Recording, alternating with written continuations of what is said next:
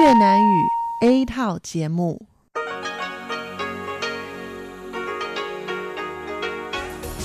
Đây là Đài Phát thanh Quốc tế Đài Loan RTI.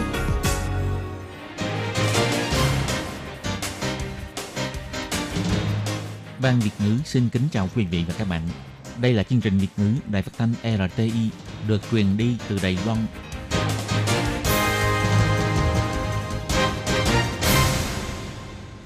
Nhi xin chào các bạn, các bạn thân mến. Các bạn đang đón nghe chương trình của Ban Việt ngữ Đài Tiếng Nói RTI được truyền thanh từ Đài Loan. Hôm nay là thứ Năm, ngày 18 tháng 3 năm 2021, tức nhằm ngày mùng 6 tháng 2 năm Tân Sửu âm lịch. Chương trình của ngày hôm nay bao gồm các phần nội dung chính như sau. Mở đầu là phần tin tức thời sự Đài Loan, tiếp đến là tiếng hoa cho mỗi ngày, hải đạo đáng yêu, ca khúc xưa và nay. Mở đầu là phần tin tức thời sự Đài Loan với các tin chính như sau. Về sự kiện gặp gỡ giữa quan chức cấp cao Trung Quốc và Hoa Kỳ, ông Trần Minh Thông nói, phía Mỹ nhất định sẽ bày tỏ lập trường nhất quán từ trước đến nay về vấn đề eo biển Đài Loan. Nghị sĩ Mỹ ủng hộ Đài Loan tham gia vào lớp LVHO. Bộ Ngoại giao Đài Loan kêu gọi lớp LVHO hãy tiếp nạp ý kiến các bên. Xã hội quốc tế hãy trực diện trước sức ép vô lý từ Bắc Kinh. Ông Tô Trinh Sương bày tỏ, rất nhiều quốc gia tiếp xúc với Đài Loan về việc mở cửa bong bóng du lịch, cần phải đánh giá thận trọng. Ngày 18 tháng 3, Đài Loan có thêm 8 ca COVID-19 nhập cảnh từ nước ngoài, trong đó có bệnh nhân đến từ Việt Nam, Oman, Philippines và Ai Cập.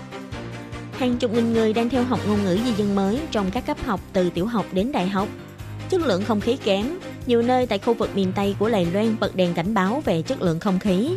Và sau đây xin mời các bạn cùng đón nghe phần nội dung chi tiết của bản tin ngày hôm nay. Ngày 18 tháng 3, ông Trần Minh Thông, Cục trưởng An ninh Quốc gia, đã cùng thủ trưởng của cơ quan tình báo liên quan đến gặp Ủy ban Quốc phòng và Ngoại giao thuộc Viện Lập pháp để trả lời chất vấn cho báo cáo nghiệp vụ Cục An ninh Quốc gia và Công tác tình báo quốc gia. Về việc Ngoại trưởng Mỹ Antony Blinken và Cố vấn An ninh Nhà Trắng Jack Sullivan gặp gỡ Ủy viên Chính trị Trung ương Dương Khiết Trị và Ngoại trưởng Vương Nghị của Trung Quốc tại Alaska, tiến hành cuộc gặp gỡ đầu tiên của quan chức cấp cao hai bên kể từ khi ông Joe Biden lên nhậm chức – Ông Giang Khởi Thần, Ủy viên lập pháp Đảng Quốc dân Đài Loan, đã chất vấn về đánh giá của ông Trần Minh Thông liệu sẽ có thái độ cứng rắn về các vấn đề liên quan đến hai bờ eo biển Hồng Kông và nhân quyền hay không. Ông Trần Minh Thông bày tỏ, phía Mỹ nhất định sẽ bày tỏ lập trường nhất quán của trước đây và cũng đã bày tỏ là sẽ nhắc đến vấn đề Đài Loan và Hồng Kông. Ông chỉ ra chính quyền Biden một phần nào đó đã kế thừa chính quyền Trump, đó là đã cảm nhận được Bắc Kinh chính là đối thủ cạnh tranh không muốn thay đổi luật chơi chính trị quốc tế mà Mỹ đã chủ đạo từ sau Thế chiến thứ hai cho đến nay, trong đó bao gồm các xung đột trong vấn đề khu vực Nam Hải. Còn về vấn đề liệu Trung Quốc và Mỹ có khả năng hợp tác trong vấn đề eo biển Đài Loan hay không, hay sẽ hoàn toàn đối lập nhau, ông Trần Minh Thông cho rằng trong lần trao đổi đầu tiên của hai bên chắc chắn sẽ bày tỏ lập trường của bản thân, nhưng cũng sẽ có một số thông tin hợp tác trong các vấn đề toàn cầu. Ông Trần Minh Thông nói.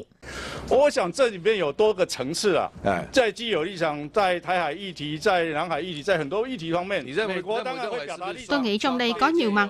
Trên lập trường vốn có về vấn đề eo biển Đài Loan hay rất nhiều vấn đề khác. Mỹ đương nhiên cũng sẽ bày tỏ lập trường, Bắc Kinh cũng sẽ bày tỏ lập trường.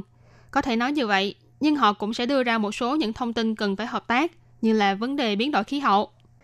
Về 22 biện pháp nông lâm của Trung Quốc gần đây, ông Trần Minh Thông cũng có trả lời ký giả trước cuộc họp rằng trước đây Trung Quốc từng đưa ra các biện pháp cho rằng có lợi cho Đài Loan như 31 điều, 26 điều, giờ là 22 điều.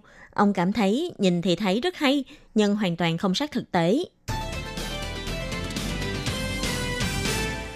Thượng nghị sĩ Hoa Kỳ đã trình đề án yêu cầu Ngoại trưởng Hoa Kỳ phải hỗ trợ Đài Loan tham gia vào Tổ chức Y tế Thế giới. Trước đó, hai nghị sĩ Hoa Kỳ cũng có trình đề án tương tự. Hơn nữa, phiên bản đề án của Hạ viện đã được hơn 60 nghị sĩ của các đảng phái ký tên đồng ý. Ngày 18 tháng 3, ông Từ Hữu Điển, Vụ trưởng Bắc Mỹ thuộc Bộ Ngoại giao Đài Loan đã bày tỏ, những năm gần đây, các cơ quan hành chính của Hoa Kỳ đã nhiều lần nhắc lại nhiệt liệt ủng hộ Đài Loan tham gia vào Tổ chức Y tế Thế giới và cũng đã phát huy vai trò của quốc gia có ảnh hưởng hàng đầu, hỗ trợ các nước có cùng chung lý tưởng lên tiếng ủng hộ Đài Loan. Ông Từ Hữu Điển nói,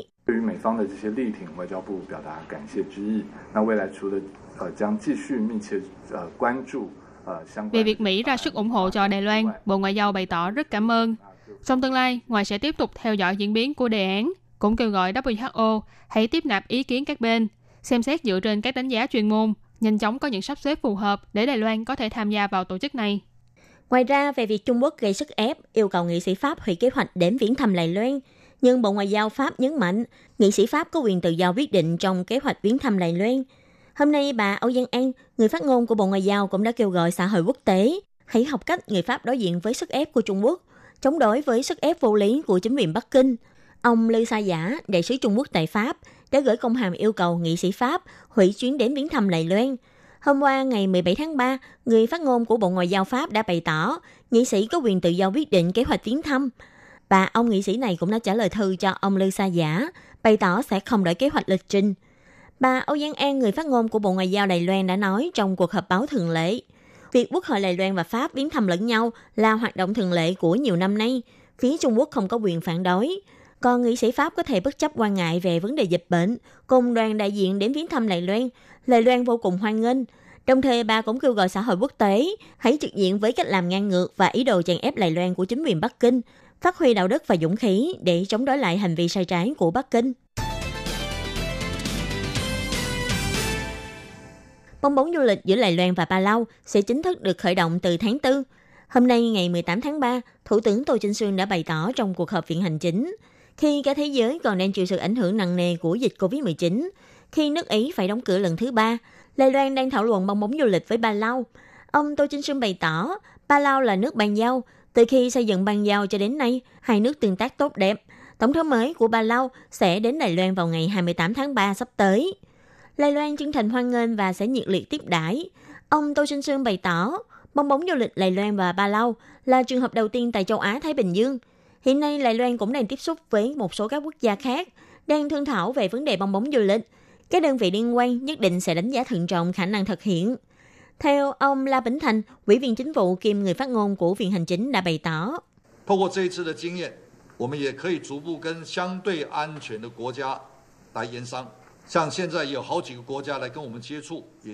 sau kinh nghiệm lần này, chúng ta cũng có thể từng bước thương thảo với các quốc gia tương đối an toàn khác. Nhưng hiện nay đang có vài nước cũng đang tiếp xúc với chúng ta, cũng hy vọng có thể khôi phục vãng lai. Tuy nhiên, để bảo vệ cho sức khỏe của 23 triệu công dân của Đài Loan, các biện pháp phòng dịch phải thực hiện rất đầy đủ. Sau kinh nghiệm tích lũy được từ lần này, các quốc gia khác cũng hy vọng có thể thực hiện bong bóng du lịch với Đài Loan. Các giới cũng rất quan tâm đến những quốc gia sẽ được mở cửa để thực hiện bong bóng du lịch tiếp theo. Gần đây, ông Lâm Gia Long, Bộ trưởng Giao thông Đài Loan, cũng đã bày tỏ trong lúc trả lời chất vấn của Viện Lập pháp rằng Cục Du lịch đang thảo luận cùng với Singapore, Nhật Bản, Hàn Quốc, Việt Nam, trong đó tích cực nhất là với Singapore. Ngày 18 tháng 3, Trung tâm Chỉ đạo Phòng chống dịch bệnh Trung ương Đài Loan bày tỏ, Đài Loan có thêm 8 ca nhiễm COVID-19 từ nước ngoài, trong đó lần lượt là bệnh nhân 992 trở về từ Oman, bệnh nhân số 993, 994, 995 đến từ Philippines, bệnh nhân 996, 997 từ Ai Cập và bệnh nhân 998, 999 từ Việt Nam. Trung tâm Chỉ đạo Phòng chống dịch bệnh Trung ương Đài Loan bày tỏ, bệnh nhân 992 là nam công dân Đài Loan hơn 30 tuổi. Ngày 1 tháng 2 đã đến Oman để làm việc. Ngày 5 tháng 3 thì trở về Đài Loan, có báo cáo PCR âm tính trước khi lên máy bay, khi nhập cảnh không có triệu chứng bệnh và được đưa đến khách sạn phòng dịch để cách ly. Ngày 14 tháng 3 thì lần lượt xuất hiện các triệu chứng như khứu giác khác thường, ngứa cổ họng và ho. Ngày 16 tháng 3 do bị sốt nên đã được các đơn vị y tế sắp xếp để đi xét nghiệm và bị xác nhận đã nhiễm COVID-19 vào ngày hôm nay. Bệnh nhân 993, 994, 995 đều là lao động di trú đến từ Philippines, lần lượt là một nam và hai nữ. Ngày 3 tháng 3 thì ba người này đã đón cùng chuyến bay đến Đài Loan để làm việc. Trước khi lên máy bay đều có báo cáo xét nghiệm âm tính. Sau khi nhập cảnh được đưa đến trung tâm kiểm dịch tập trung để cách ly. Ngày 16 tháng 3 tiến hành xét nghiệm trước khi hết hạn cách ly. Hôm nay thì bị xác nhận để nhiễm bệnh. Ba người này khi nhập cảnh đều không có triệu chứng, do trong thời gian cách ly đều không tiếp xúc với ai, nên không cần phải khoanh vùng người tiếp xúc. Bệnh nhân 996 và 997 là hai nữ công nhân Đài Loan, năm nay hơn 40 tuổi. Ngày 5 tháng 3 đã đến Ai Cập để dự đám tang. Bệnh nhân 996 trong khoảng thời gian từ ngày 10 tháng 3 cho đến 15 tháng 3 đã lần lượt xuất hiện các triệu chứng như là ho, đau họng, mệt mỏi, nôn mửa, tiêu chảy và sốt. Bệnh nhân 997 thì lần lượt xuất hiện triệu chứng nghẹt mũi, ho, tiêu chảy từ ngày 13 tháng 3 cho đến 16 tháng 3. Hai người đã trở về Đài Loan vào ngày 16 tháng 3. Trước khi lên máy bay đều có xét nghiệm âm tính. Do hai người này đã chủ động nói rõ triệu chứng của mình, khi nhập cảnh đã bị chặn lại từ trạm kiểm dịch tại sân bay. Trong đó, bệnh nhân 996 có triệu chứng nghiêm trọng hơn, từ sân bay đã được đưa đến bệnh viện để xét nghiệm và điều trị. Còn bệnh nhân 997 thì có triệu chứng nhẹ hơn. Sau khi xét nghiệm tại sân bay, đã được đưa về trung tâm kiểm dịch tập trung để đợi kết quả. Hai người này đã bị xác nhận nhiễm bệnh vào ngày hôm nay. Còn bệnh nhân 998 và 999 là hai thuyền viên mang quốc tịch Trung Quốc, năm nay hơn 30 tuổi. Cuối tháng 12 năm 2019 đã xuất cảnh Đài Loan. Trước khi trở về Đài Loan, từng đậu ở hai cảng của Việt Nam trong khoảng thời gian từ ngày 4 tháng 1 cho đến ngày 3 tháng 2. Ngày 8 tháng 2 thì hai người này nhập cảnh Đài Loan. Hai người này sau khi nhập cảnh đã được đưa đến khách sạn phòng dịch để cách ly kiểm dịch. Đến ngày 23 tháng 2 thì trở về thuyền để tự theo dõi sức khỏe. Ngày 26 tháng 2, do xác nhận được bệnh nhân 954 đã nhiễm COVID-19, mà hai bệnh nhân này lại có tiếp xúc mật thiết với bệnh nhân 954, nên đã được sắp xếp cách ly và tự theo dõi sức khỏe. Do hai người có dự định sẽ trở về Trung Quốc, ngày 16 tháng 3 đã đón chuyên xe để đến bệnh viện để tự trả phí xét nghiệm và bị xác nhận đã nhiễm bệnh vào ngày hôm nay. Từ sau khi đề cương chương trình giáo dục toàn dân 12 năm chính thức được thực hiện, 7 ngôn ngữ Đông Nam Á đã được mở lớp rộng rãi tại các trường cấp 1, cấp 2 và cấp 3 trên toàn Đài Loan. Hôm nay, ngày 18 tháng 3, Bộ Giáo dục đã bày tỏ, trong học niên của năm nay, các lớp học thực tế tại các trường cấp 1 và cấp 2 toàn Lài Loan đã mở tất cả là 2.564 lớp, với tất cả là 7.971 học viên. Còn dạy học từ xa thì có 142 lớp, tổng cộng là 392 học viên. Trong đó có rất nhiều người không phải con em di dân mới. Ngoài ra, năm 2020, Bộ Giáo dục cũng đã trợ cấp cho 121 trường cấp 3 và trung học nghề, mở 146 lớp vui học ngôn ngữ di dân mới đồng thời cũng hỗ trợ cho các trường cao đẳng đại học mở lớp dạy ngôn ngữ Đông Nam Á. Trong đó, các trường đại học cao đẳng nghề đã mở tất cả là 71 lớp học trong học kỳ vừa rồi. Có 3.173 lượt người chọn môn. Tổng cộng có hơn 10.000 sinh viên học sinh theo học ngôn ngữ Đông Nam Á. Theo bà Trần Bích Ngọc, trưởng phòng Sở Giáo dục Quốc dân thuộc Bộ Giáo dục đã nói, mỗi một từ. Mỗi một từ ngữ đều có cách đọc của ngôn ngữ mẹ đẻ, sau đó là đọc tiếng Hoa. Nếu học sinh muốn học câu nói nào, có thể nhấn trực tiếp vào từ đó để nghe phát âm. Bộ Giáo dục cũng chỉ ra số di dân mới tại Đài Loan sẽ tiếp tục gia tăng. Năm 2020, Bộ Giáo dục đã hỗ trợ mở 252 chuyên ban di dân mới trong các lớp giáo dục học tập cơ bản dành cho người trưởng thành, hỗ trợ di dân mới thích nghi và hòa nhập với môi trường sống tại Đài Loan, cung cấp kinh phí cho 35 trung tâm học tập di dân mới liên quan, căn cứ theo nhu cầu của di dân mới, mở các khóa học trọn đời phù hợp và động viên những người dân bản địa cùng đến tham gia lớp học. Ngày 18 tháng 3, bầu không khí của Đài Loan xuất hiện sương mù dày đặc, khiến cho tòa nhà 101 như bị sương mù che khuất. Ngoài sương mù, chất lượng không khí cũng không tốt. Theo quan trắc của Sở Bảo vệ Môi trường, trong vòng 3 ngày tới, chất lượng không khí của toàn Đài Loan đều trong mức cảnh báo. Ngoài ra, thời tiết ấm áp sẽ kéo dài đến thứ Bảy tuần nay. Đến Chủ nhật, do ảnh hưởng của gió mùa Đông Bắc sẽ tăng mạnh, cộng thêm ảnh hưởng của luồng khí lạnh lục địa, nhiệt độ toàn Đài Loan sẽ giảm. Miền Bắc lạnh nhất có thể chỉ còn 14 độ, chênh lệch nhiệt độ sáng và tối lớn. Cục khí tượng nhắc nhở người dân phải chú ý mặc thêm quần áo để giữ ấm. Bầu trời sương mù trắng xóa, sương mù che khuất khiến tòa nhà 101 như bị biến mất. Chất lượng không khí kém, toàn Tây bán bộ Lài Loan từ Bắc chí Nam đều có cảnh báo chất lượng không khí. Theo ông Lý Mạnh Hiên, nhân viên dự báo của Cục Khí tượng, về phần ô nhiễm không khí, vì gần đây hướng gió chủ yếu là hướng đông, Tây bán bộ là khu vực tương đối trống trải, sức gió cũng tương đối yếu, nên các vật chất ô nhiễm có thể nói là không dễ tan ra, nên cũng dễ có hiện tượng là tích tụ lại. Chất lượng không khí trong 3 ngày tới, từ ngày 18 tháng 3 cho đến thứ Bảy tuần này, miền Bắc, khu vực Miêu Lực, Tân Trúc có cảnh báo vàng, miền Trung cảnh báo cam, khu Vân Lâm, Gia Nghĩa, Đài Nam, Cao Hùng, Bình Đông, cảnh báo đỏ, chất lượng không khí kém. Ông Lý Mạnh Hiên cũng nói thêm, đợt không khí lạnh lần này sẽ kéo dài từ ngày Chủ nhật cho đến thứ ba tuần sau. Mùa xuân là mùa thời tiết luôn thay đổi khó lường, thêm chất lượng không khí kém, nên nhắc nhở người dân khi ra ngoài nhớ đeo khẩu trang, chú ý mặc thêm áo để giữ ấm.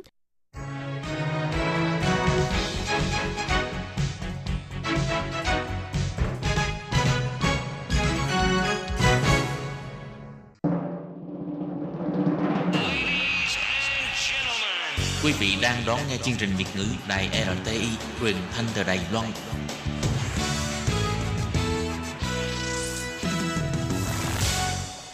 Các bạn thân mến, Hải Ly xin chào các bạn. Tiếp theo bản tin thời sự hôm nay, Hải Ly xin mời các bạn cùng theo dõi thông tin. Theo tạp chí của Viện Nghiên cứu An ninh Quốc phòng dự báo, chính sách ngoại giao chiến lang của Trung Quốc năm nay đặt điểm nhấn vào ngoại giao vaccine đã gây thách thức đối với Đài Loan. Các bạn thân mến, và bây giờ Hailey xin mời các bạn đến với nội dung chi tiết của thông tin này.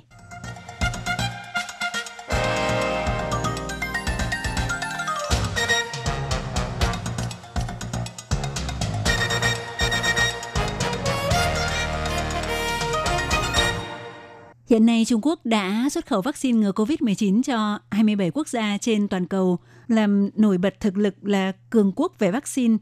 Hơn nữa còn thao tác theo kiểu đạo đức hóa, vấn đề phân phối vaccine thông qua việc ngoài hứa hẹn sẽ cung cấp 10 triệu liều vaccine cho COVAX là cơ chế tiếp cận toàn cầu với vaccine ngừa COVID-19 do Tổ chức Y tế Thế giới đóng vai trò chủ đạo – thì còn có ý đồ thông qua việc cung cấp vaccine cho các nước nghèo để làm nổi bật khoảng cách giữa các nước giàu và nước nghèo. Ngoài ra, vì các quốc gia được Trung Quốc cung cấp vaccine còn bao gồm một số quốc gia đang phát triển tại khu vực Đông Nam Á như Philippines, Myanmar, Campuchia, Lào, vân vân, thì cũng đều là các nước thuộc phạm vi chính sách hướng Nam mới của Đài Loan. Trên tuần báo An ninh Quốc phòng kỳ số 23 của Đài Loan mới được xuất bản gần đây – có đăng bài viết của tác giả Cung Tường Sinh với tựa đề Tầm nhìn về những việc trọng điểm liên quan đến nước ngoài của Trung Cộng năm 2021. Theo đó chỉ ra rằng đợt tấn công bằng ngoại giao vaccine này sẽ khiến chính sách hướng Nam mới của Đài Loan sẽ rơi vào tình cảnh càng gian nan, khó khăn hơn. Theo bài viết của tác giả Cung Tường Sinh chỉ ra rằng Trung Quốc ra sức thúc đẩy ngoại giao vaccine có hai mục đích. Mục đích thứ nhất là để làm nổi bật sự chênh lệch về tỷ lệ sở hữu vaccine giữa các nước nghèo và giàu.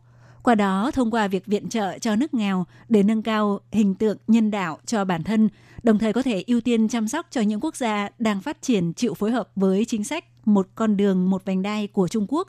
Hiện nay, thậm chí thành viên của Liên minh châu Âu như Hungary cũng ưu tiên sử dụng vaccine của Trung Quốc Mục đích thứ hai là Trung Quốc muốn thông qua vaccine để làm nổi bật năng lực nghiên cứu phát triển của bản thân. Ngay cả khi hiện nay, khả năng bảo vệ của vaccine khơ sinh Trung Quốc thua xa sản phẩm vaccine của các hãng lớn của Âu Mỹ, nhưng ít nhất so với các quốc gia không nghiên cứu phát triển hoặc không có khả năng nghiên cứu sản xuất ra vaccine, thì Trung Quốc vẫn thể hiện được tốc độ và năng lực trong lĩnh vực nghiên cứu sản xuất vaccine.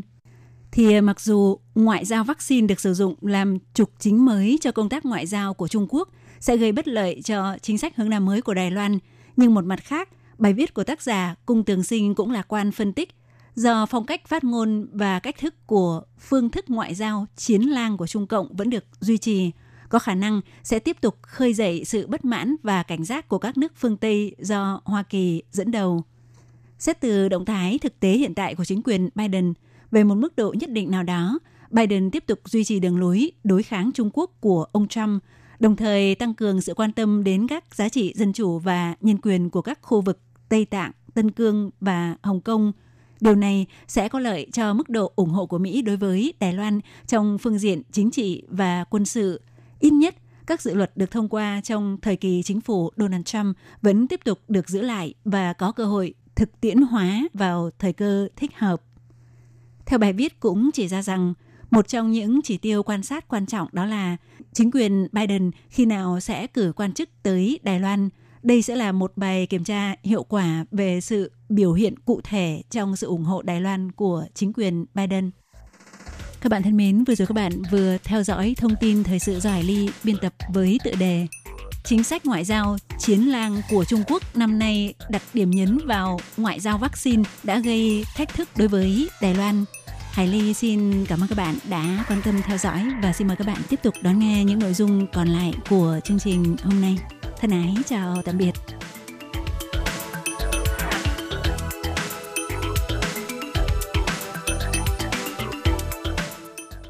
Các bạn thân mến, bản tin thời sự Lài Loan của ngày hôm nay do Khiết Nhi và Hải Ly cùng thực hiện cũng xin tạm khép lại tại đây. Cảm ơn sự chú ý lắng nghe của quý vị và các bạn.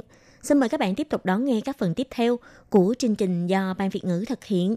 Xin thân ái chào tạm biệt các bạn và hẹn gặp lại các bạn.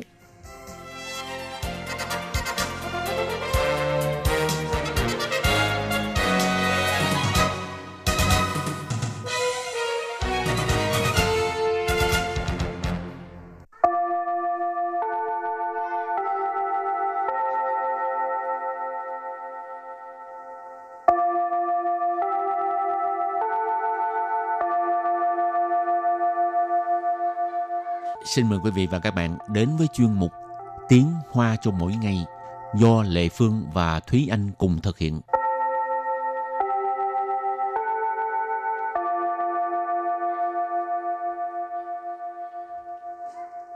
Thúy Anh và Lệ Phương xin kính chào quý vị và các bạn. Chào mừng các bạn cùng đến với chuyên mục Tiếng Hoa cho mỗi ngày ngày hôm nay. Hôm nay mình vẫn à, tiếp tục với đề tài à, tìm kiếm việc làm ừ. nhưng mà chia sẻ về cái kinh nghiệm khi đi uh, đi phỏng vấn xin việc ha. Ừ, không có phỏng vấn mà là chỉ là đi kiếm việc thôi. Ừ, tức là nói về cái điều kiện cần có những cái điều kiện như thế nào thì ừ. Thúy Anh có về cái kinh nghiệm này không? Ừ. Có cần chia sẻ cho những người mà chuẩn bị đi phỏng vấn xin việc làm á nên uh, chuẩn bị cái gì không?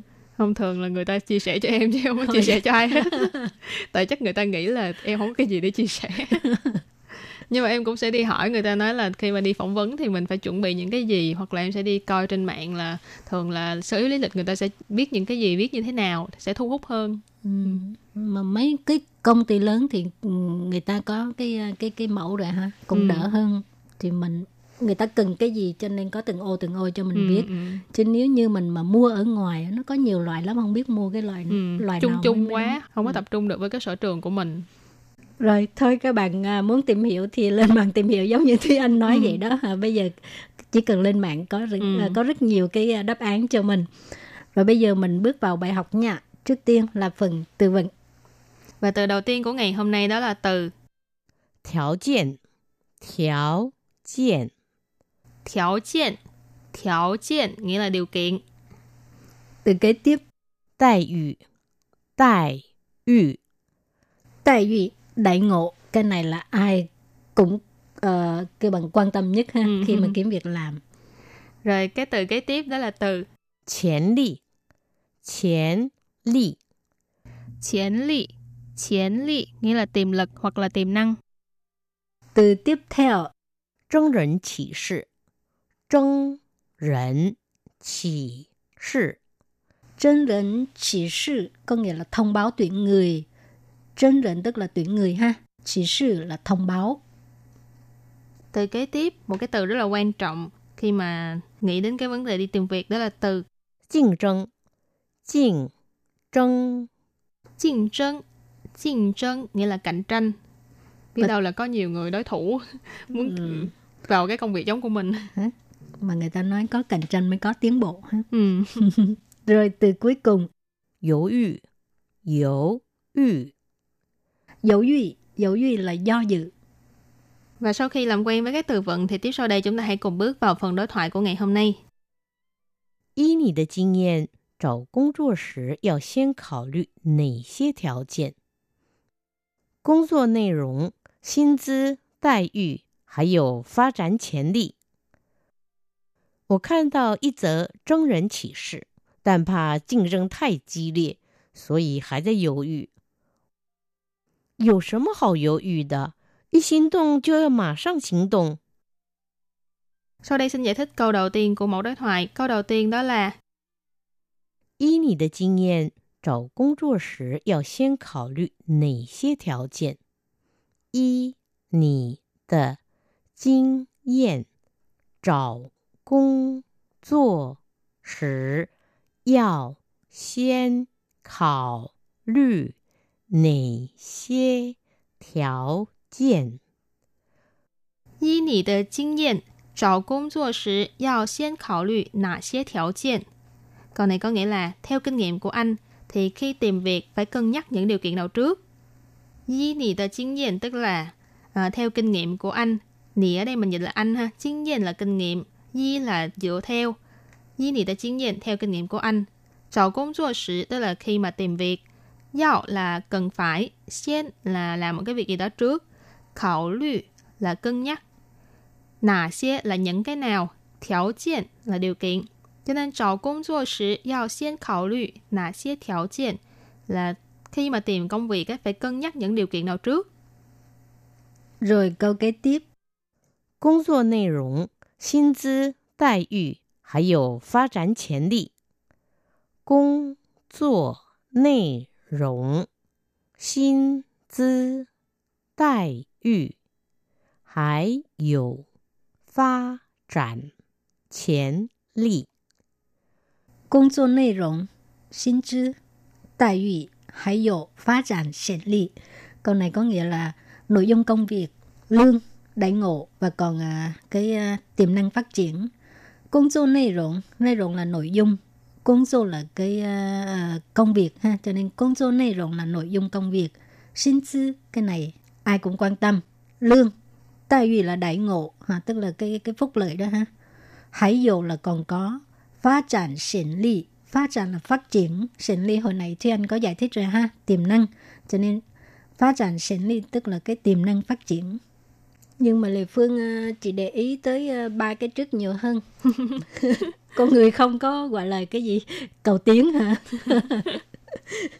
thì thực ra ai cũng đều để ý ba cái trước thôi chứ đâu ai để ý cái cuối đâu nhưng mà nói vậy à. thôi cũng có nhưng mà phải um, cân nhắc ba cái trước trước đã ừ. rồi câu kế tiếp đó là 我看到一则征人启事，但怕竞争太激烈， 所以还在犹豫。我看到一则征人启事，但怕竞争太激烈，所以还在犹豫。我看到一则征人启事，但怕竞争太激烈，所以 hãy dài dỗ dự. Câu này có nghĩa là em đọc được một thông báo tuyển người nhưng mà sợ cạnh tranh dữ quá cho nên còn đang do dự. Wo là ở đây dịch là em, khăn tao là nhìn thấy hoặc là đọc được. Ít sợ, sợ ở đây là cái lượng từ cho cái thông báo cho nên ít sợ chân định chỉ sự là một thông báo tuyển người. tan nhưng, nhưng mà, pa là sợ, chinh chân, cạnh tranh, chi liệt là kịch liệt, quyết liệt. Thai là phó từ cho nên 竞争 thai chi liệt là cạnh tranh dữ quá, cạnh tranh quyết liệt quá. Số gì cho nên hải là vẫn còn, hải tại là vẫn còn đang, dỗ yu do dự. Số gì hải tại dỗ yu do nên còn đang do dự. Rồi câu cuối cùng. 有什么好犹豫的？一心动就要马上行动。有什么好犹豫的？ 一心动就要马上行动。有什么好犹豫的？一心动就要马上行动。Câu này có nghĩa là có gì đâu mà phải do dự, thích là nhất thôi. Dù什么好犹豫的, có gì đâu mà phải do dự. Y xin tôn, xin tôn tức là thích đó ha. Xin tôn cái này nói ra là nhịp tim, nhưng mà uh, mình phải hiểu cái từ xin tôn là mình tức là thích đó ừ. tức là mình thích cái gì đó thì cái nhịp tim của mình sẽ đập nhanh ừ. cho nên sinh tôn có nghĩa là thích ừ. y sinh tôn cho giàu mà sang sinh tôn cái tiếng Việt thì bây giờ người ta thích nói là thích là nhất thôi ha mà đây có một cái uh, cấu trúc ngữ pháp y chịu tức là hễ là cái gì đó rồi phải gì ha thì mình thấy mình thích y sinh tôn thích chu dạo là phải mà sang sinh tôn sinh tôn là hành động mà sang là ngay, ngay và luôn. Cho nên ít sinh tồn cho giàu mà sang sinh tồn, thích là nhất thôi. Đúng rồi, hỏng nhất thì cứ... Do dự. À, thì cứ đứng đó, ngồi đó ừ. rồi chẳng được cái gì hết. Rồi và trước khi chào nhất bài học hôm nay, xin mời các bạn ôn tập lại nhé.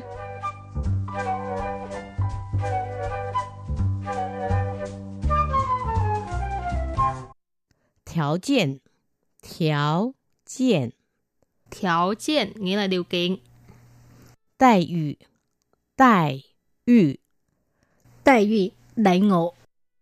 潜力，潜力，潜力 nghĩa là tiềm lực hoặc là tiềm năng. 竞争，竞争，竞争 nghĩa là cạnh tranh. 犹豫，犹豫，犹豫，犹豫 là do dự. Bài học hôm nay đến đây xin tạm chấm dứt. Cảm ơn các bạn đã đón nghe. Bye bye. Bye bye.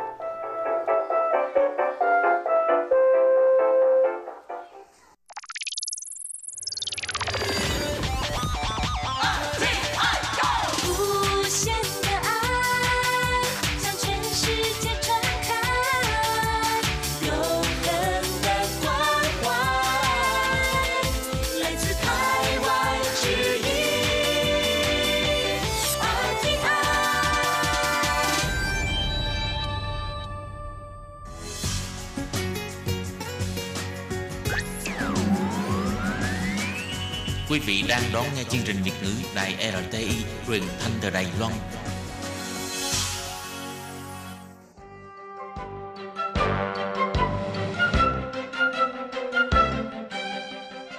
Chào mừng quý vị đến với chương trình Hải đảo đáng yêu do Tố Kim thực hiện.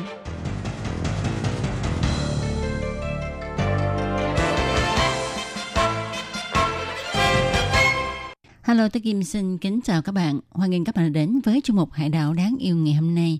Các bạn thân mến, thì nói đến Đài Loan ha thì chắc chắn là chúng ta sẽ nghĩ đến là đến Đài Loan để làm gì? Đến Đài Loan để mà tham quan những danh lam thắng cảnh hay là ẩm thực vân vân vân vân. Tuy nhiên á ít ai nghĩ đến là đến Đài Loan để có thể khảo sát thiên văn à, nói đến khảo sát thiên văn thì có lẽ là hơi quá nghiêm túc và quá chuyên nghiệp phải không? Thì nếu mà bạn nào á, ờ, chỉ có một cái sự yêu thích mong muốn là ngắm bầu trời đầy sao thì các bạn cũng có thể đến Đài Loan. Thì ở Đài Loan có một đài thiên văn khá là nổi tiếng và ở đây chúng ta có thể vừa khảo sát được thiên văn vừa có thể ngắm được cảnh bầu trời đầy sao thật là đẹp. Và hôm nay thì Tố Kim xin giới thiệu với các bạn về Đài Thiên Văn Lộc Lâm nằm ở gần công viên quốc gia Ngọc Sơn. Và đây có một đội ngũ được mệnh danh là đội bảo vệ trái đất. Tại sao lại là đội bảo vệ trái đất? Thì à, để biết được câu trả lời này, tôi Kim xin mời các bạn cùng đón nghe nội dung chính của chương mục Hải đảo đáng yêu ngày hôm nay nhé.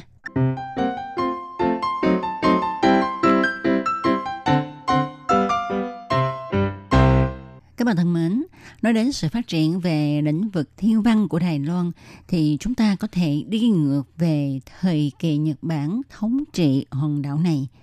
Nhưng cho đến khi Viện Nghiên cứu Thiên văn của Trường Đại học Trung ương lắp đặt kính viễn vọng có đường kính trên một mét ở núi Lộc Lâm Tiền thì việc quan sát thiên văn của Đài Loan mới tạo nên một bước đột phá lớn. Từ đó cũng mang lại nhiều cơ hội cho Đài Loan tham gia vào các kế hoạch hợp tác quốc tế. Thì Đài Thiên văn Lộc Lâm tọa lạc trên ngọn núi Lộc Lâm Tiền, cao 2.862 m so với mặt nước biển, nằm ở gần công viên quốc gia Ngọc Sơn. Đài Thiên văn này thuộc về trường Đại học Quốc lập Trung ương. Kính Thiên văn tại đây là kính viễn vọng lớn nhất Đài Loan với đường kính là 1 mét. Đài Thiên văn này không chỉ là nơi quan sát, nghiên cứu thiên văn quan trọng của Đài Loan mà còn tham gia nhiều kế hoạch thiên văn quốc tế nữa. Nếu mà các bạn muốn đến đài thiên văn này thì chúng ta có thể xuất phát từ Đài Bắc và ngồi xe khoảng 6 tiếng đồng hồ thì chúng ta đến nơi. Tuy nhiên điểm xa dừng không phải là đài thiên văn đâu nha, mà chúng ta phải loại bộ thêm khoảng 600 mét thì mới đến được đài thiên văn này. Và khi đến nơi thì chúng ta sẽ thấy một ngôi kiến trúc màu trắng. Đây là đài thiên văn Lộc Lâm. Và đây cũng là một trong số ít đài thiên văn trên thế giới mà xe không thể nào chạy đến tận nơi được. Ông Lâm Hoàng Khâm, giám đốc đài thiên văn cho biết, Ông biết rất rõ khu vực này, nơi đây không chỉ là nơi làm việc của ông. Vào năm 1990, khi còn là nghiên cứu sinh, ông Khâm đã cùng giáo sư Thái Văn Tường tham gia công tác chọn địa điểm xây dựng đài thiên văn. Ông nói, phía Bắc Đài Loan thì dễ bị ảnh hưởng bởi gió mùa Đông Bắc. Vùng Nam Bộ Đài Loan thì có dòng khí Tây Nam, do đó chọn miền Trung Đài Loan là thích hợp nhất. Ngoài ra, thường á, đài thiên văn được xây dựng trên núi cao để tránh sự nhiễu loạn của những đám mây ở độ cao từ 1.000 đến 2.000 mét. Uhm, Tố Kim không biết là các bạn như thế nào. Chứ Tố Kim á khi mà nghe nói đến đài thiên văn thì không biết là có phải là do mình bị ảnh hưởng bởi phim ảnh hay không. Tại vì ở ngoài đời thì Tố Kim chưa bao giờ có dịp đến thăm một cái đài thiên văn nào hết. À, thì à, trong cái ấn tượng của Tố Kim ha đài thiên văn á, là một cái nơi à, có một chút gì đó huyền bí. À, nó rất là khoa học rất là tiên tiến với rất là nhiều cái kính viễn vọng. Và những người công tác ở đó thì hầu như là chắc là các nhà khoa học về thiên văn như thế nào đó ha. Tại vì họ phải quan sát bầu trời nè rồi uh, xem những vì sao nè rồi tìm kiếm những vì sao mới. Uh, cho nên họ làm việc rất là cực lực và đông đúc. À, không biết có phải gì không ha? Thì à, giám đốc Lâm Hoàng Khâm nói là cuộc sống ở Đài Thiên Văn Lộc Lâm rất là quy luật và đơn giản. Ngoài giám đốc à, tức là tôi ra thì còn có hai nhân viên quan sát thiên văn là anh Lâm Khởi Sinh và anh Tiêu Tường Diệu cùng bốn trợ lý người dân tộc nguyên trú phụ trách vận hành đài thiên văn đảm bảo một năm 365 ngày chỉ cần thời tiết tốt là có thể quan sát bầu trời Giám đốc cho biết là thời gian mà quan sát bầu trời vào ban đêm rất là quý giá. Tại sao các bạn biết không ạ? À? Đó là tại vì thời gian biểu sử dụng kính viễn vọng của Đài Thiên Văn dành cho các kế hoạch quan sát nghiên cứu thiên văn trong và ngoài nước. Sau khi bình chọn, đài sẽ phân phối thời gian sử dụng cho mọi người. Nhưng thời tiết là do trời định, à, đôi khi ngày giờ đã sắp xếp đâu đó rồi. Nhưng mà vì thời tiết xấu cho nên không thể quan sát bầu trời được. À, chúng tôi hay nói đùa rằng ngày này đích thực là nghề ăn cơm nhờ trời. Giám đốc Lâm Hoàng Khâm giải thích là nhìn chung á, thì địa điểm quan sát thiên văn của Đài Loan cũng khá là tốt. Trung bình phân nửa số ngày trong năm có thể tiến hành quan sát thiên văn. Và lại, nơi đây nằm ở vĩ độ thấp, có thể quan sát đại bộ phận khu vực bầu trời phía Nam, có lợi thế hơn là các quốc gia nằm ở vĩ độ cao hơn. Ngoài ra, Đài Thiên Văn của Đài Loan á, nằm tại trạm quan sát đầu tiên ở phía Tây Thái Bình Dương. Nếu như Đài Thiên Văn của Mỹ ở Hawaii phát hiện mục tiêu đặc biệt nào đó, thì Đài Thiên Văn Lộc Lâm lập tức có thể xác định và quan sát ngay thời điểm đầu tiên. Và trong những năm gần đây thì do sự đột phá mới về thiên văn của Đài Loan, cho nên Đài Loan đã có cơ hội tham gia các kế hoạch hợp tác quốc tế về thiên văn. Trong nhiều năm qua thì một trong những điểm nóng của nghiên cứu thiên văn là quan sát và phát hiện các tiểu hành tinh. Và như chúng ta biết thì đa số các tiểu hành tinh được phân bố trong vành đai tiểu hành tinh của sao Mộc và sao Hỏa. Giám đốc Lâm Hoàng Khâm đưa ra ví dụ là tiểu hành tinh là một trong những mảnh vụn được sản sinh trong quá trình hình thành hệ mặt trời, cũng giống như là bột mì còn sót lại khi chúng ta làm bánh mì vậy đó. Vào năm 1994, xảy ra sự kiện sao chổi Somak Levi 9 và vào sao mộc. Điều này khiến cho các nhà thiên văn nhận ra rằng việc thiên thể đâm vào trái đất là chuyện có thể xảy ra.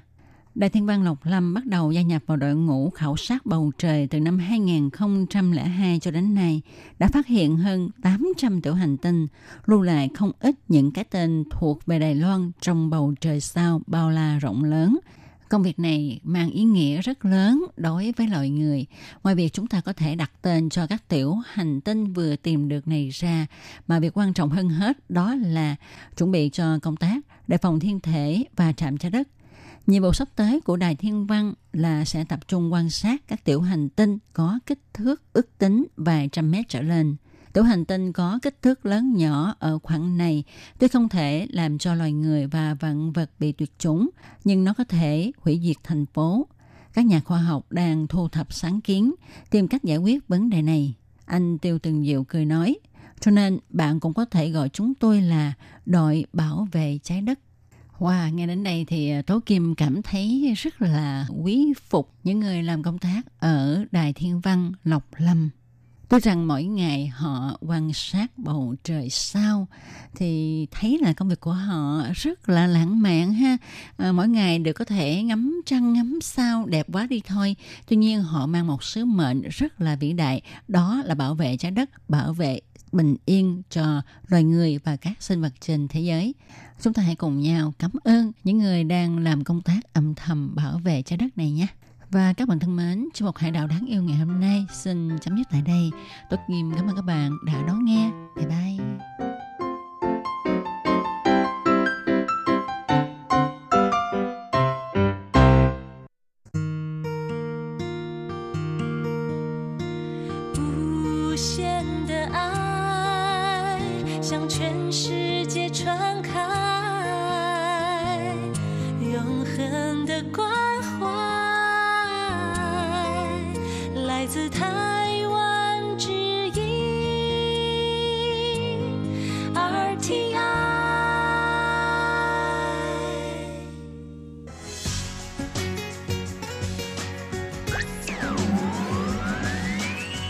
Vị đang đón nghe chương trình Việt ngữ Đài RTI truyền thanh từ Đài Loan.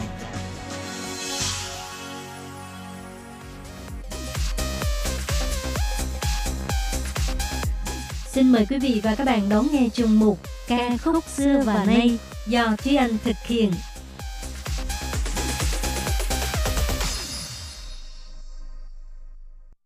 Thúy Anh xin kính chào quý vị và các bạn. Chào mừng các bạn cùng đến với chuyên mục ca khúc xưa và nay của tuần này. Các bạn thân mến, trong hai tuần trước thì Thúy Anh đã chia sẻ với các bạn một số những bài hát mà có cùng tên nhưng mà khác ca sĩ. Thì tiếp sau đây trong tuần này, Thúy Anh cũng sẽ tiếp tục chia sẻ những cái bài hát khác có cùng tên nhưng mà khác ca sĩ. Nhưng mà chủ đề của tuần này thì sẽ là bài Dầu mấy dầu. Dầu mấy dầu là có hay không thì cái câu có hay không các bạn tưởng tượng là thực ra nó có thể sử dụng trong rất là nhiều trường hợp chẳng hạn như là anh có yêu em không có hay không à, em có yêu anh không có hay không thì à, từ dù mấy giờ thực ra đúng là không chỉ là sử dụng trong tình yêu mà trong lời nói bình thường chúng ta cũng rất là thường xuyên sử dụng cái câu là có hay không đúng không nè nhưng mà ba bài hát của hôm nay thì uh, nó đều là thuộc dạng là nói về tình yêu và bài hát đầu tiên là một bài hát khá là sôi động và cũng là một trong những bài hát mà Thúy Anh thích nhất của nhóm nhạc By Two, một nhóm nhạc nữ đến từ Singapore. Thì bài hát này là nằm trong album Chiều Sĩ Nao Nao, phát hành vào năm 2011. Đây là hai cô gái sinh đôi, rất là dễ thương và cũng rất là tài năng.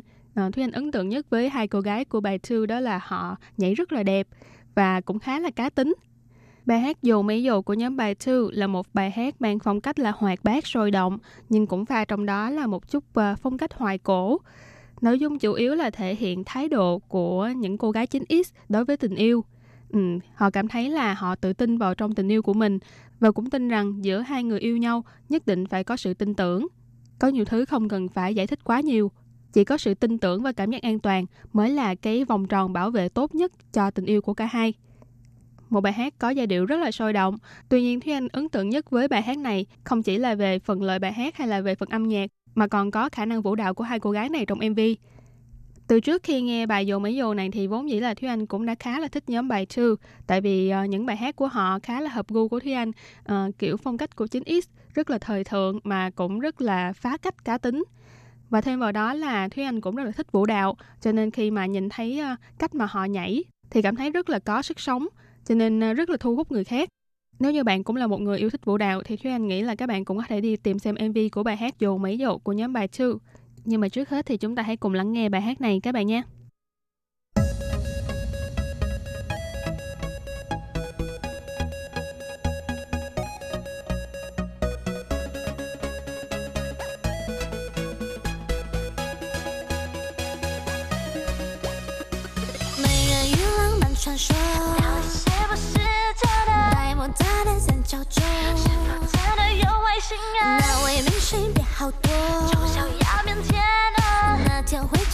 but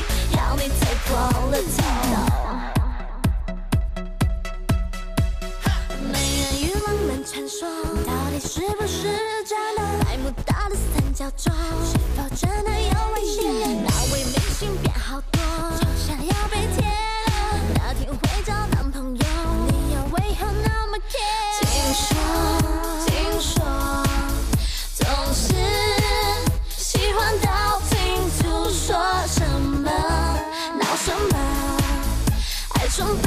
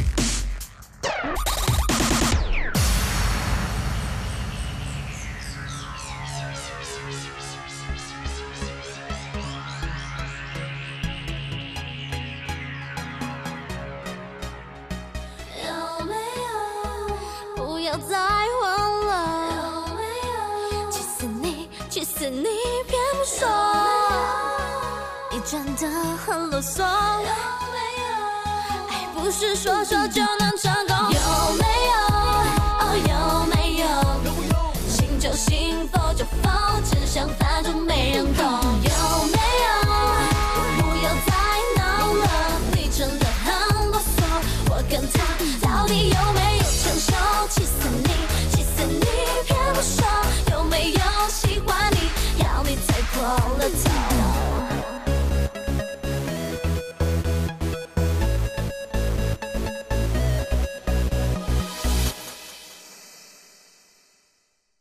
Vừa rồi là bài hát Dầu Mỹ Dột qua giọng hát của nhóm nhạc By Two, hai cô gái sinh đôi 9X đến từ Singapore. Một bài hát rất là hoạt bát và nhí nhảnh đúng không các bạn? Tiếp sau đây một bài hát khác cũng là tên Dầu Mỹ Dột, nhưng mà với phong cách hoàn toàn khác, rất là trầm lắng, đến từ nam ca sĩ William William Way, hay còn thường được biết đến với cái biệt danh là Waybird. Thì ca sĩ William Way là một nam ca sĩ người Đài Loan và vào năm 2009 thì anh đã nổi tiếng với bài hát Manh Manh Tận, một bài hát mà phải nói là đã khuấy động làng nhạc Đài Loan vào cái lúc mà vừa mới ra mắt. Vào năm 2010 thì ca sĩ Quỷ Ly Anh cũng đã cho ra mắt album đầu tiên của mình cũng mang cái tên là Quỷ Ly Anh và trong đó có một bài hát tên là Dồ Mấy Dồ, tức là có hay không. Bài hát này thì cũng được anh sáng tác và kể về một mối tình buồn của anh khi mà còn đang ngồi ở ghế nhà trường.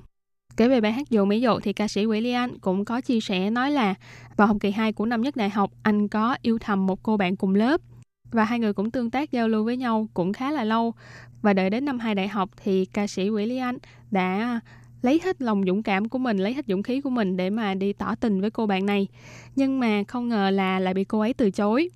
Sau đó thì anh ấy đã mang cái tâm trạng thất tình này của mình về và chỉ trong một đêm mà đã sáng tác ra bài hát Dồ Mỹ Dồ này. Và khi đó vừa hay thì William cũng đang học ờ, đàn piano phong cách jazz cho nên đã dung hòa nó vào trong bài hát tình ca của mình. Từ trong giai điệu thì chúng ta có thể cảm nhận được cái sự cô đơn, sự lạc lõng khi mà bị tình yêu chối bỏ và cũng khát khao có được cái tình yêu. Một bài hát mang tính đại diện của ca sĩ William từ khi ra mắt cho tới bây giờ được rất là nhiều người hâm mộ yêu thích. Và ngoại trừ phần âm nhạc thì MV của bài hát này cũng rất là đặc biệt khi mà được quay theo hình thức là one take, tức là quay một cảnh từ đầu tới cuối. Được biết là ca sĩ William đã bỏ ra đến 7 tiếng đồng hồ để quay MV này. Mặc dù rất là mệt, nhưng mà Thúy Anh cảm thấy là cái MV này khá là thành công. Và một minh chứng cho sự thành công đó là bài hát Dồ Mấy Dồ này cũng đã từng lọt vào danh sách 20 bài hát vàng trong giải ca khúc vàng hoa ngữ lần thứ 11. Và ngoài ra, album Quỷ Ly Anh này của anh cũng đã giúp anh giành được giải người mới xuất sắc nhất trong giải giai điệu vàng lần thứ 22 của Đài Loan. Và sau đây thì mời các bạn cùng lắng nghe bài hát Dồ Mấy Dồ của ca sĩ Quỷ Ly Anh. Turn off the radio. Turn off the lights you know.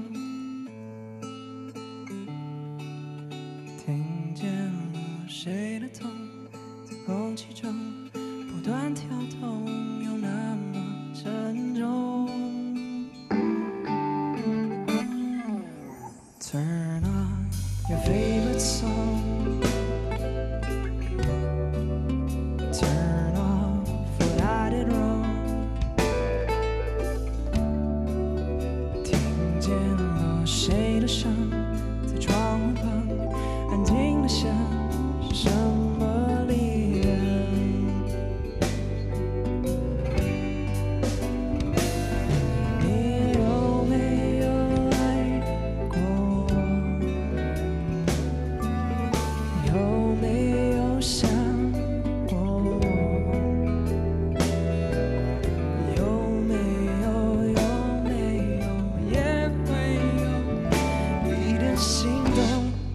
时候，但是说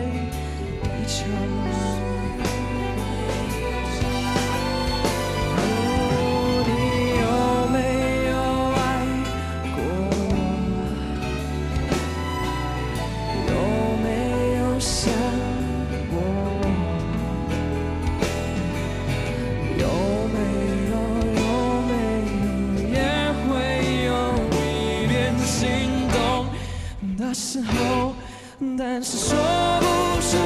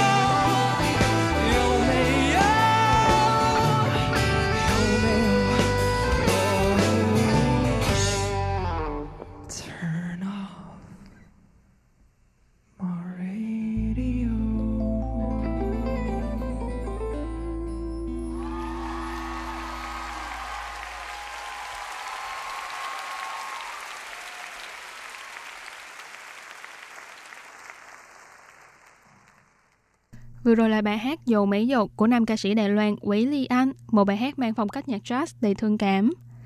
Và một trong những điều mà Thúy Anh rất là thích về bài hát này đó là câu đầu tiên có nhắc đến turn off the radio, có nghĩa là hãy tắt radio đi. Mặc dù là kêu mọi người tắt radio đi, nhưng mà Thúy Anh vẫn cảm thấy là có nhắc đến radio.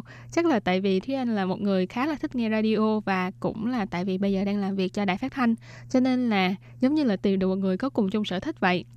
Nhưng mà sau đó thì nghe phần lời bài hát từ cái câu turn off the radio thì cũng biết là đây là một bài hát đầy tâm trạng khá là buồn. Nhưng mà vẫn không thể phủ nhận nó là một bài hát rất là hay đúng không các bạn?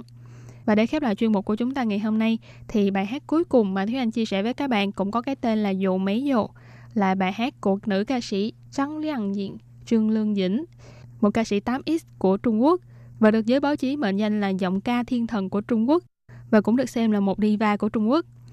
Bài hát Dồ mấy Dồ của ca sĩ Trương Lương Dĩnh nằm trong album thứ bảy mang tên Ti Chi Cạnh. Ti Chi Cạnh có nghĩa là giác quan thứ bảy. Album thứ bảy đặt tên là giác quan thứ bảy. Cái này đúng là một sự sắp đặt thú vị ha. Trong album này lấy phong cách chủ đạo là R&B và cũng lấy linh cảm từ giác quan thứ bảy giống như trong tiêu đề của album. Và như hồi nãy cũng có nói, trong album này có một bài hát cũng mang tên Dồ Mấy Dồ. Và một điều thú vị đó là bài hát này được sáng tác bởi ca sĩ Châu Kiệt Luân. Nhưng mà đây là một bài hát như thế nào thì mời các bạn cùng khám phá nha. Bài hát này cũng sẽ khép lại chuyên mục ca khúc xưa và nay của chúng ta ngày hôm nay. Cảm ơn sự chú ý lắng nghe của quý vị và các bạn. Thân ái chào tạm biệt và hẹn gặp lại các bạn trong chuyên mục của tuần sau cũng vào giờ này. Bye bye!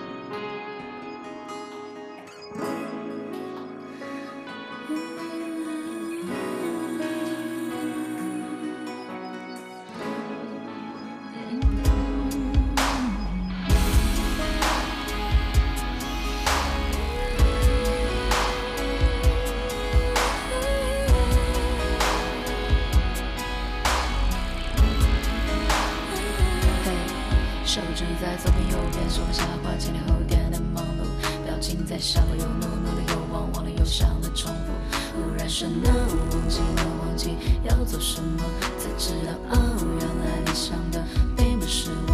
啊，对话框里有条条里我会很牵挂，在旁边不想等待，不能期待，不知道是在干嘛。不是说再等一下才能无烦，生活过激的谎话，两个人看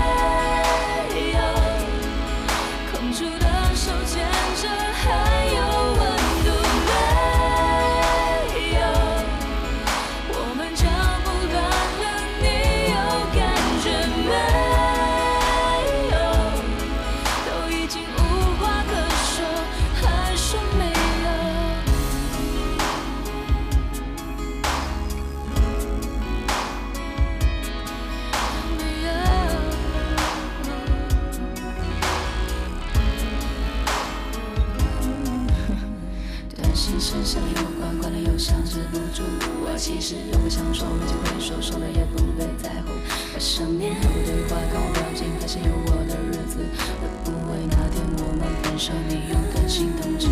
吵闹的城市中，和我肩并肩的行